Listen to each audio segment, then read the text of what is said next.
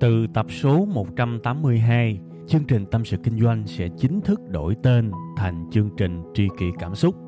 Xin trân trọng thông báo đến quý khán thính giả. Khi cô đơn tôi thường nghe chương trình Tâm sự Kinh doanh, cảm thấy đỡ, cảm thấy được chia sẻ nhiều lắm. Cô đơn làm gì à? Em hay nghe tâm sự kinh doanh của anh. Lúc cô đơn anh hả? Thì em đi chơi về cà phê một mình, và cũng thỉnh thoảng nghe tâm sự kinh doanh của anh nữa.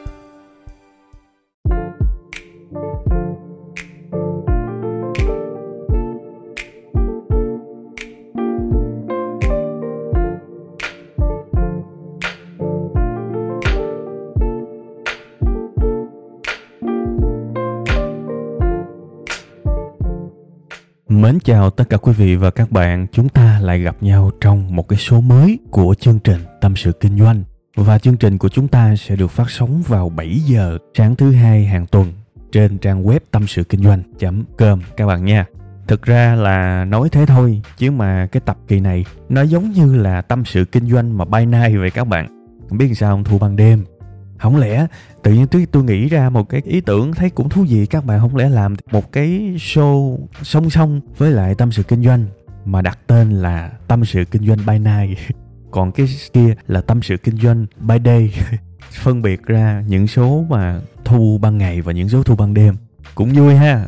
Nhưng mà nói giỡn thôi nha, nói giỡn thôi chứ chưa có làm được đâu tại vì thực ra còn bộn bề cuộc sống lắm các bạn. Một tuần mà hai tập á, nó sẽ đẩy cái tinh thần của tôi vào cái hướng mà căng thẳng. Thì như vậy thì nó lại đẻ ra những cái chương trình nó không có thoải mái nó không có vui vẻ cũng mệt ha. Tôi chưa ờ, ở cái mức mà có thể làm podcast toàn thời gian giống như những người mà tôi rất ngưỡng mộ. Kiểu như là Joe Rogan rồi Russell Brand hoặc là những người phỏng vấn rất nổi tiếng là John Lee Dumas kiểu như vậy ha. Rất nhiều podcasters nổi tiếng ở nước ngoài, họ làm podcast toàn thời gian. Nên tôi nghĩ là họ ra cái kiểu mà daily kiểu mà ngày nào cũng ra một tập đối với họ là khả thi. Còn với tôi, hiện tại một tuần, một tập thì cũng là khá nhiều rồi. Tại vì podcast đối với tôi nó giống như là một cái side project, tức là một cái dự án phụ thôi.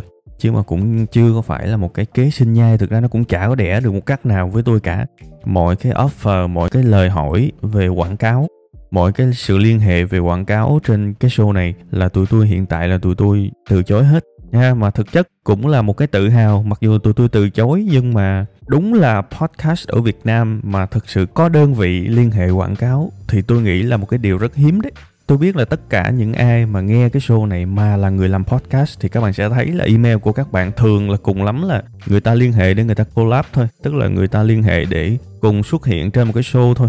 Chứ mà liên hệ để mà nói là tôi trả cho bạn, để bạn nói về cái brand, cái thương hiệu của tôi thì tôi khẳng định là cực kỳ hiếm luôn, rất là hiếm luôn. Nên tụi tôi vẫn có một cái niềm vui ha, mặc dù là một cái dự án phụ của bản thân tôi vào web 5 ngày, nhưng mà dần dần nó có cái sự lan tỏa, nó được tiếp nhận và được yêu quý thì tôi rất biết ơn cái điều đó. Và các bạn cũng cho phép tôi cảm ơn các bạn, những cái người mà theo dõi cái show này. Rất nhiều người tôi biết nghe đi nghe lại cực kỳ nhiều lần. Có những người một ngày nghe cả chục tập hơn, có những người nghe hàng trăm tập.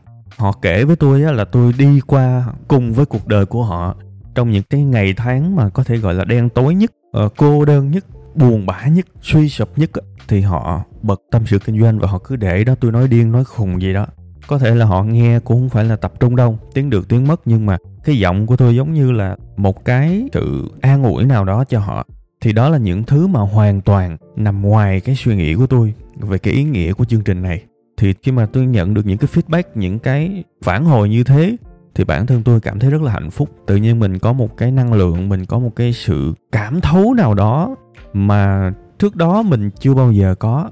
Thì đó là cái mà tôi rất cảm ơn các bạn uh, các bạn cho tôi biết về những thứ mà tôi chưa biết. Các bạn cho tôi thấy là cuộc sống của tôi có ý nghĩa như thế nào khi mà làm ra chương trình này. Và các bạn xác nhận cho tôi là tôi đã có một cái ý nghĩa nào đó trong cuộc đời của các bạn. Tôi có một giá trị nào đó trong cuộc đời của các bạn thì như vậy là một cái sự hạnh phúc tột cùng đối với bản thân tôi. Một cái sự hạnh phúc mà lớn lắm lớn hơn tất cả những cái lời mời gọi, quảng cáo. Lớn hơn tất cả những số tiền cũng không phải là nhỏ mà chúng tôi đã từ chối để giữ cho cái show này nó không có quảng cáo. Ha, thì tôi cảm ơn các bạn rất nhiều. Đối với tôi, đó là một cái tài sản thực sự. Và tôi duy trì cái show này phần lớn là vì những điều đó. Rồi, thôi. Khúc đầu thì tâm sự ờ, tình cảm hôn nhân gia đình thì thôi đủ rồi ha. Giờ mình quay trở lại với cái chủ đề chính của chúng ta ngày hôm nay các bạn ha về cái gọi là sự giành giật. Bây giờ thì tôi lại thấy nó xuất hiện nhiều trong những cái hoàn cảnh mà tôi nghĩ là họ đầy đủ quá rồi, nhưng mà vẫn có sự giành giật. Thì cũng lạ ha, thì thôi tôi sẽ nói về cái quan điểm của mình về cái vấn đề đó. Đương nhiên, vẫn phải là có cái gì đó rào trước. Tôi bây giờ tôi kỹ lắm.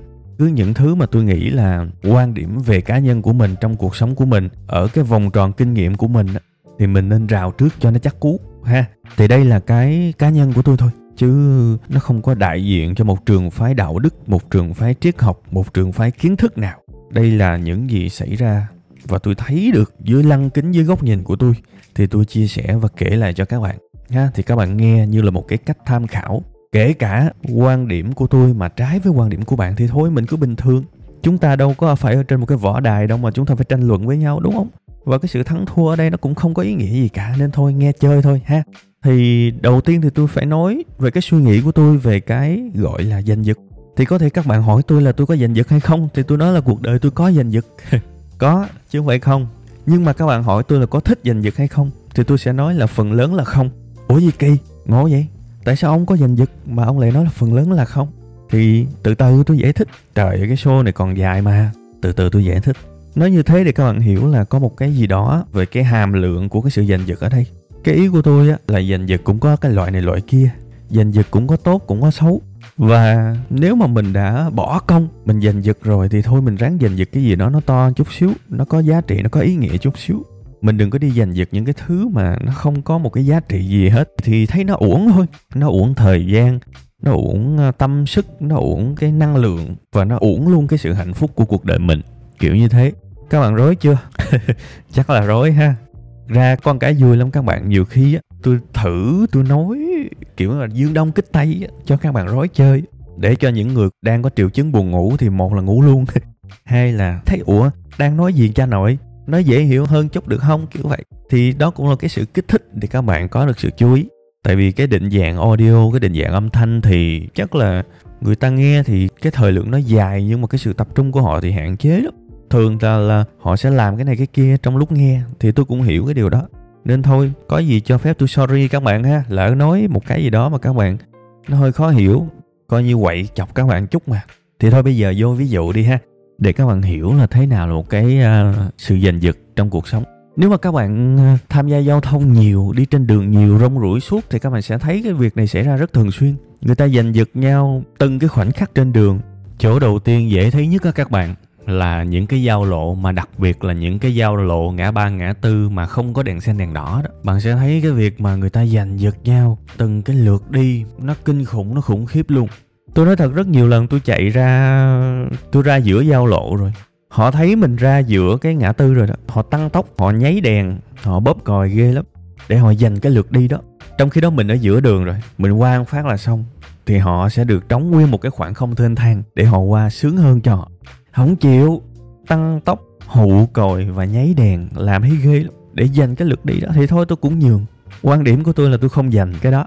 Tại vì tôi ý thức được đó là một cái vụ tai nạn tiềm năng. Mặc dù tôi qua thì đương nhiên là họ cũng phải thắng lại thôi, tôi thừa biết là trong những cái trường hợp đó thì giảm ga giảm thôi chứ rút nào cũng rà chân thắng tại vì họ đụng xe mình thì họ mất bao lâu để mà đền cái vụ đó.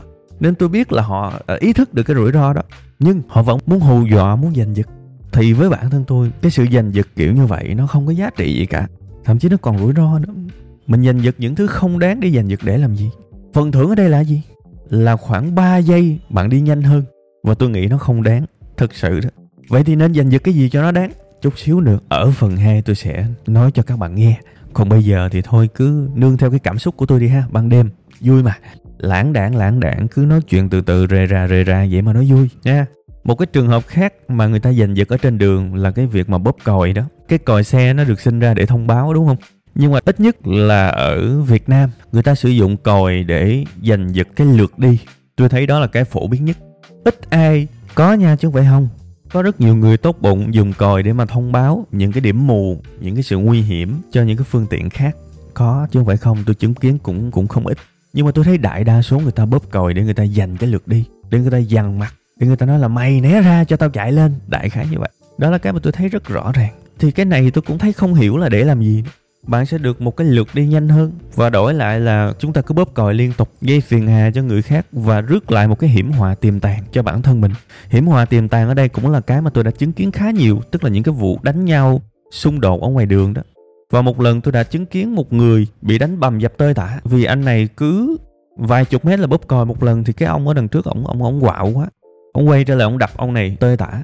Thì sau đó là công an tới tùm lum tà la hết. Đương nhiên cái ông mà đánh người thì ông không đúng rồi. Nhưng mà cái người mà bóp còi liên tục là cái người cũng không đúng. Họ tạo ra một cái chất xúc tác để mà đẩy cái sự nóng giận của cái người ở đằng trên. Thì ở đây cả hai đều sai, không ai đúng cả. Tôi không có binh ai hết, nhưng mà tôi chỉ nói cái người mà bóp còi như thế. Vô ý, họ rước một cái hiểm họa tiềm tàng cho bản thân mình. Cũng giống như cái người mà giành cái lượt đi của cái ngã tư trên cái giao lộ đó thì tôi cảm thấy sao chúng ta phải đi dành những cái thứ mà nó không có giá trị như thế? Bản thân tôi sẽ chọn cái cách mà đi sớm 15 phút để mà không giành giật những cái lượt đi trên đường. Đường nào tôi cũng dư thời gian. Mình giành giật để làm gì? Rồi vô những cái bãi giữ xe, các bạn thấy. Có những người họ lấy xe ra sau, mà họ vẫn giả lơ để họ cố tình họ dành lên để mà ra khỏi cái bãi xe trước. Thì cũng để làm gì? Để được một phút nhanh hơn. Dành nhau từng cái nhỏ nhặt, nó không đáng. Rồi vô sân bay các bạn cho phép tôi kể hết những cái, cái ví dụ này đi ha. Rồi bắt đầu tôi qua cái phần số 2 tôi nói cái quan điểm về những thứ đáng giành giật. Rồi vô sân bay các bạn thấy á. Ví dụ như có những cái chỗ mà bay mà mình không có được đi đường ống để mà đi vô cái nhà ga mà mình phải đi xe bus trung chuyển. Thì thực ra cái xe bus trung chuyển này nó nhanh lắm. Năm 10 phút là lâu lắm rồi. Có những cái xe bus trung chuyển tôi thấy đi khoảng 3 phút à. Tức là đi xuống máy bay rồi lên xe bus rồi bắt đầu mình đi vô nhà ga rồi mình về. Đó đại khái vậy thì có những người họ cố mọi cách để họ chen họ lên trước để làm gì các bạn biết không? Để ngồi những cái hàng ghế ở trên cái xe bus trung chuyển đó đó. Một cái đoạn đường ngắn, tôi thấy đâu có đáng để mà dành cái lượt đó đâu các bạn. Mấy cái ghế đó là dành cho những người già, những người ờ, mang bầu. Đấy, thì những người già và những người mang bầu ngồi hết rồi, dư ra mới tới những cái người bình thường kiểu vậy. Đại đa số mọi người trên những cái xe trung chuyển đó là thường họ đứng thôi thì tôi thấy mình đứng cũng được. Không có việc gì phải dành cái hàng ghế đó cả. Nó kỳ lắm các bạn. Thực sự rất kỳ. Mọi người sẽ nhìn vào bạn. Và nếu trường hợp có một cụ ông nào đó mà đứng mà trong khi bản thân bạn là ngồi á, tự nhiên bạn đưa bản thân bạn vào một cái thế rất là kỳ cục luôn á, thì tôi thấy thực sự nó không đáng. So với đi giành giật những thứ đó, giành giật từng chút nhỏ, từng chút nhỏ, thấy nó uổng phí cho cái sự đấu tranh, uổng phí cho cái sự cố gắng, uổng phí cho cái sự nỗ lực. Thực sự luôn á thì thôi, bây giờ sẽ tới cái phần thứ hai là về cái phần những gì đáng để giành giật. Thì tôi phải lặp lại một lần nữa để các bạn hiểu cái quan điểm của tôi. Giành giật thì vẫn giành, giống như trong một cái trận bóng bầu dục á, các bạn thấy người ta giành trái banh. Cái đó là phải dùng chữ giành, chứ không thể nào mà nice, không thể nào mà dễ thương với đối thủ được. Giành là phải giành, nhưng cái gì đáng mình mới giành? Quay trở lại với cái chuyến bay, những cái chuyến trung chuyển trong sân bay. Nếu bạn muốn giành nó bạn giành ngồi cái ghế thương gia đi. Bạn sẽ được lên trước người ta, bạn sẽ được xuống trước người ta bạn sẽ được ngồi trong những cái phòng chờ đẳng cấp dành đi cái đó mới đáng dành dành bằng cách nào? Dành bằng cách nỗ lực cố gắng và kiếm đủ tiền để ngồi cái vé thương gia đi. Vì một vé đi trên hạng thương gia có thể bằng một tháng lương của một nhân viên bình thường thậm chí là cao hơn nữa. Dành đi. Dành cái hàng ghế đầu đi. Đáng để các bạn dành đấy. Và nó to lớn nó mang lại lợi ích. Khi bạn dành giật để ngồi trên cái ghế thương gia bạn sẽ có một cái ghế rất rộng rãi. Bạn sẽ có một cái nơi bàn ở đằng trước để ngồi làm việc trên máy bay bạn sẽ được phục vụ tận răng, bạn sẽ được ăn những thứ cao cấp hơn. Bạn dành đi. Đáng để các bạn dành đấy. Dành một thứ có giá trị và bạn được hưởng một cái lợi nó lớn. Chứ dành làm chi? Để đi trước 5 phút 3 phút, thậm chí là 5 giây, chúng ta cũng phải dành thì thôi, chán lắm. Đây là quan điểm có thể gây tranh cãi của tôi, nhưng tôi thấy bản thân ai mà đi dành những thứ nhỏ nhặt, nghĩa là cuộc sống của họ thiếu thốn nhiều thứ lắm. Họ không có những thứ lớn nên họ phải đi dành những thứ nhỏ. Thì tôi thấy cuộc sống này cũng chả có vui gì mình dành và mình giật được những cái đó, mình đâu có vui gì nhiều hơn đâu. Mình đâu có hạnh phúc hơn đâu. Nếu muốn giành giật ví dụ bạn ở trong một công ty hãy giành giật cái vị trí cao nhất đi. Một vị trí cao nhất của người làm thuê nha, còn vị trí cao nhất của người làm chủ thì hơi bỏ qua. Bạn trong một cái phòng đó hãy giành giật phó phòng đi, rồi từ đó lên trưởng phòng danh đi. Tại sao các bạn không đi giành những thứ khó, những thứ đổ mồ hôi, đổ máu ra, đổ nước mắt ra? Và các bạn được tưởng thưởng lớn ở những sự giành giật đó. Tại sao các bạn phải đi giành giật những thứ nhỏ bé? Các bạn hãy giành được phần thắng với sếp của mình đấy. Để chứng minh cho sếp thấy là kế hoạch của em sẽ thành công. Và anh hãy tin tưởng em đi. Cấp ngân sách cho em đi. Và em sẽ làm anh hài lòng. Em sẽ làm công ty của mình đi lên. Hãy rèn luyện làm sao để bạn có tiếng nói và nói được câu đó và người ta nghe. Nó đáng. Thắng trong những cái trường hợp như vậy nó đáng. Chứ mà giành giật phần thắng ở trên mạng xã hội, comment một ngàn chữ để chứng minh cho một cái thằng ất ơ, lạ quắc, lạ quơ nào đó là bạn thắng nó phần thưởng của bạn là gì? Chưa chắc nó công nhận bạn thắng, mà bạn thắng bạn cũng trả được một cách nào cả, ngoại trừ một cái khả năng là bạn dùng thời gian làm việc ra để trả lời cái comment dài đó. Và sếp phát hiện, sếp đánh giá thằng này sao nhãn trong giờ làm việc, và bạn cũng chết. Tại sao chúng ta lại đi giành giành giật những cái thứ nhỏ bé, những cái thứ vô nghĩa như vậy? Hoặc là bây giờ những người mà có điều kiện một chút xíu, có thể là họ sẽ mua được những cái vòng đeo tương đối chính xác nói về hiện trạng sức khỏe, những cái thiết bị đó có thể ước lượng một cách tương đối về lượng mỡ ở trên người, chỉ số cơ thể hay là chỉ số stress. Bây giờ tôi sẽ nói về cái chỉ số stress trước. Có những người á, một ngày mà họ căng thẳng thần kinh nhiều quá, thì những cái thiết bị đó, nó sẽ phát ra cảnh báo liên tục, bạn đang ở mức căng thẳng thần kinh và nên giảm. Bạn nên giải trí, bạn nên thay đổi lối sống, bạn nên chuyển qua một cái công việc khác rồi từ từ quay trở lại công việc này. Đại khái như vậy để giảm cái mức độ stress đó xuống. Những cái vòng tay này thì rất là nhiều ở trên thị trường, các bạn có thể tự search nha. Không nhắn tin hay là không comment để hỏi những cái này nha. Chủ động lên các bạn những cái này rất dễ. Tôi không nói một cái thương hiệu hay là một cái vòng cụ thể nào, vì cái này không phải là quảng cáo. Thì quay trở lại vấn đề, nếu các bạn muốn giành giật, hãy giành giật. Làm sao để cái chỉ số stress của các bạn nó luôn là màu xanh thay vì màu đỏ? Khó đấy, không đơn giản đâu. Làm sao để nhịp tim của mình luôn ổn định? Khó đấy, giành giật đi làm sao để mức độ về sức khỏe tâm thần của mình được ổn định? Khó đấy, giành giật đi sao không giành giật những thứ đó? Làm sao để chỉ số, cái lượng mỡ trong nội tạng của mình có thể có nhưng ở mức chấp nhận được? Giành giật đi. Đó là những thứ đáng để giành giật. Và khi giành giật được rồi, thì bạn sẽ được trả thưởng. Bạn sẽ được tưởng thưởng. Thì tôi nghĩ điều đó xứng đáng để chúng ta bỏ công bỏ sức. Vì giành giật cũng cần sự nỗ lực bạn muốn giành giật vượt lên một chiếc xe nào đó thì bạn cũng phải rồ ga, bạn cũng phải dòm trái dòm phải, bạn cũng phải né những cái chiếc xe ngược chiều chứ không nó hút bạn sao? Tôi cho rằng đó vẫn là sự nỗ lực, chỉ là một cái sự nỗ lực nó dễ thôi. Và thấy là người ta đi giành giật những thứ dễ. Người ta đi giành giật những thứ tiểu tiết, người ta đi giành giật những thứ không có giá trị, những thứ mà thắng thì cũng chả ai ghi nhận, chả ai tôn vinh những điều đó. Và tôi nói như thế này, khi các bạn giành giật một thứ lớn có thể một ngày của các bạn chỉ có duy nhất một mục tiêu để giành giật thôi kế hoạch của các bạn chỉ là một hoặc là một ít thôi. Còn khi các bạn giành giật những thứ tiểu tiết tôi nói thật, một buổi sáng có thể các bạn có 8 thứ để giành. Và cho dù các bạn giành thắng hết 8 thứ đó, bạn được trả cái gì? Zero trả gì cả. Một số không tròn trĩnh. đôi khi được khuyến mãi thêm một vài cái sự căng thẳng thần kinh, một vài cái sự bực bội, một vài cái sự không hạnh phúc, một vài cái độc tố tiết ra trong cơ thể từ cái sự nóng giận và biết đâu một cái hiểm họa khôn lường nào đó giống như cái ông mà bóp còi liên tục trong cái vụ ẩu đả mà tôi nhìn thấy ở trên một cái con đường ở quận Phú Nhuận. Thì quan điểm của tôi rất là rõ ràng. Dành cứ dành nhưng dành cái thứ nó đáng. Vậy thôi. Cái tập này có thể nãy giờ nếu các bạn cứ nằm liêm diêm thì các bạn nhớ một ý đó như vậy thôi. Còn những thứ dễ không dành. Bản thân tôi bây giờ, tôi bỏ luôn cái suy nghĩ là mình sẽ tranh luận với một người hâm mộ nào đó ở dưới một comment. Tôi không tranh luận. Vì tôi tranh luận để được cái gì? Bạn trả lời giùm tôi đi tôi tranh luận với các bạn để được cái gì? Để tôi thắng các bạn. Tôi thắng các bạn thì tôi được cái gì? Và tôi thua các bạn thì tôi được cái gì? Tôi chả được gì cả. Tôi còn có nhiều nhân viên. Tôi cần phải cố gắng nỗ lực khỏe mạnh về cả sức khỏe về cả tâm trí để lèo lái cái con thuyền này. Vì mình còn trách nhiệm với rất nhiều người. Nhiều người trong các bạn á, nuôi một gia đình ba người là các bạn đã khuỵu lưng rồi thì các bạn nghĩ đi. Một người đứng đầu một công ty và công ty đó có nhiều nhân viên thì cái trách nhiệm của người đó là khó hay là dễ hơn một cái người nuôi ba hoặc là năm người trong gia đình? Thì tôi sẽ dành giật một cái trách nhiệm là tôi sẽ giữ cho anh em ổn định và thoải mái để chuyên tâm cống hiến. Thì tôi đâu còn tâm sức đâu nữa để mà cãi lộn với các bạn, với những người không thích mình ở trên mạng. Nếu các bạn cần đúng thì tôi cứ cho các bạn đúng. Thật luôn, các bạn có thể đúng. Dưới tất cả những cái sản phẩm truyền thông mà tôi làm ra, từ bài viết cho tới audio cho tới video, cho tới tranh biếm họa, tất cả những cái sản phẩm truyền thông đó, ai không đồng ý và ai muốn chứng minh tôi sai thì các bạn hãy cứ nghĩ mình đúng. Vậy thôi, quan điểm của tôi đơn giản, tôi không nói là bạn sai nha. Tôi cho bạn đúng luôn. Rồi thôi, mình quề cả làng. Đúng không? Mình quề cả làng. Giá trị trong xã hội của chúng ta được đo một cái thước đo khác, chứ không phải là những cái sân chơi đó. Tôi thấy có nhiều người làm youtube, họ chọn một cái chủ đề bằng cách đi phân tích các kênh nổi tiếng. Có khá nhiều người phân tích về cái kênh web 5 ngày họ phân tích về thu nhập của chúng tôi. Họ phân tích về những cái điều tào lao mà tụi tôi nói. Họ phân tích abc thì bây giờ bạn nói đúng hay bạn nói sai nó cũng không quan trọng. Bạn giành giật phần đúng tôi cho, bạn giành giật phần đúng luôn.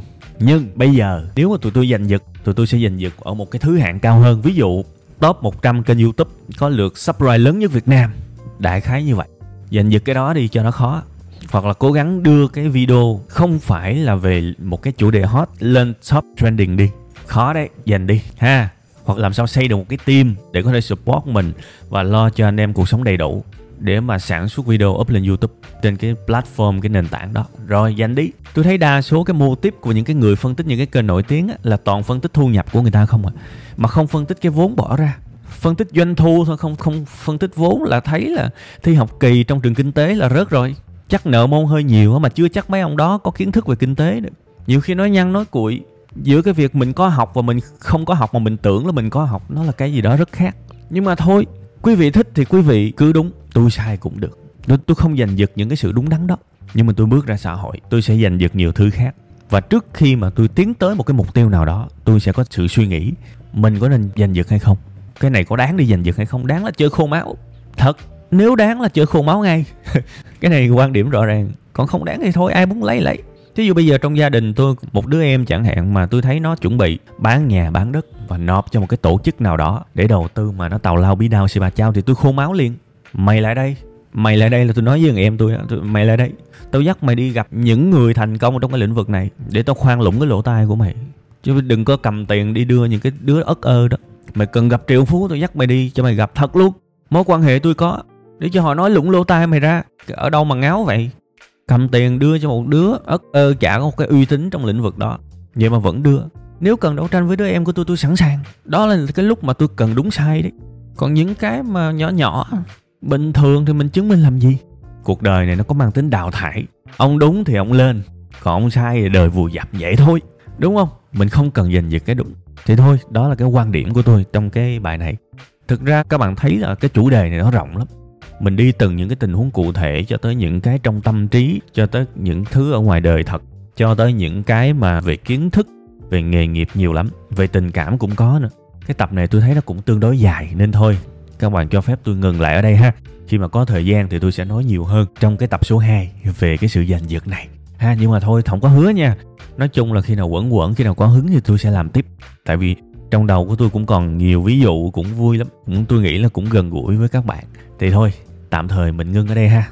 Bye bye và xin hẹn gặp lại các bạn trong tập tiếp theo của tâm sự kinh doanh. Các bạn nha.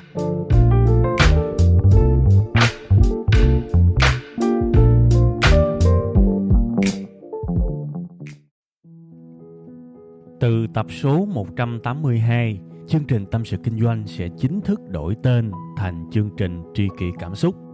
Xin trân trọng thông báo đến quý khán thính giả Cảm ơn tất cả quý vị khán giả đã ủng hộ và yêu thương chúng tôi trong suốt thời gian nhiều năm qua. Chúng tôi hy vọng chương trình với tên mới sẽ mang đến cho quý vị và các bạn nhiều yêu thương, nhiều sự quan tâm và nhiều cảm xúc hơn. Quý vị và các bạn cũng có thể nghe lại tập 181 ở phần cuối thì ở phần đó tôi có giải thích về lý do tại sao đổi tên chương trình. Tôi hy vọng tất cả mọi người có thể cảm nhận được tinh thần của tri kỷ cảm xúc. Một lần nữa xin cảm ơn thật nhiều.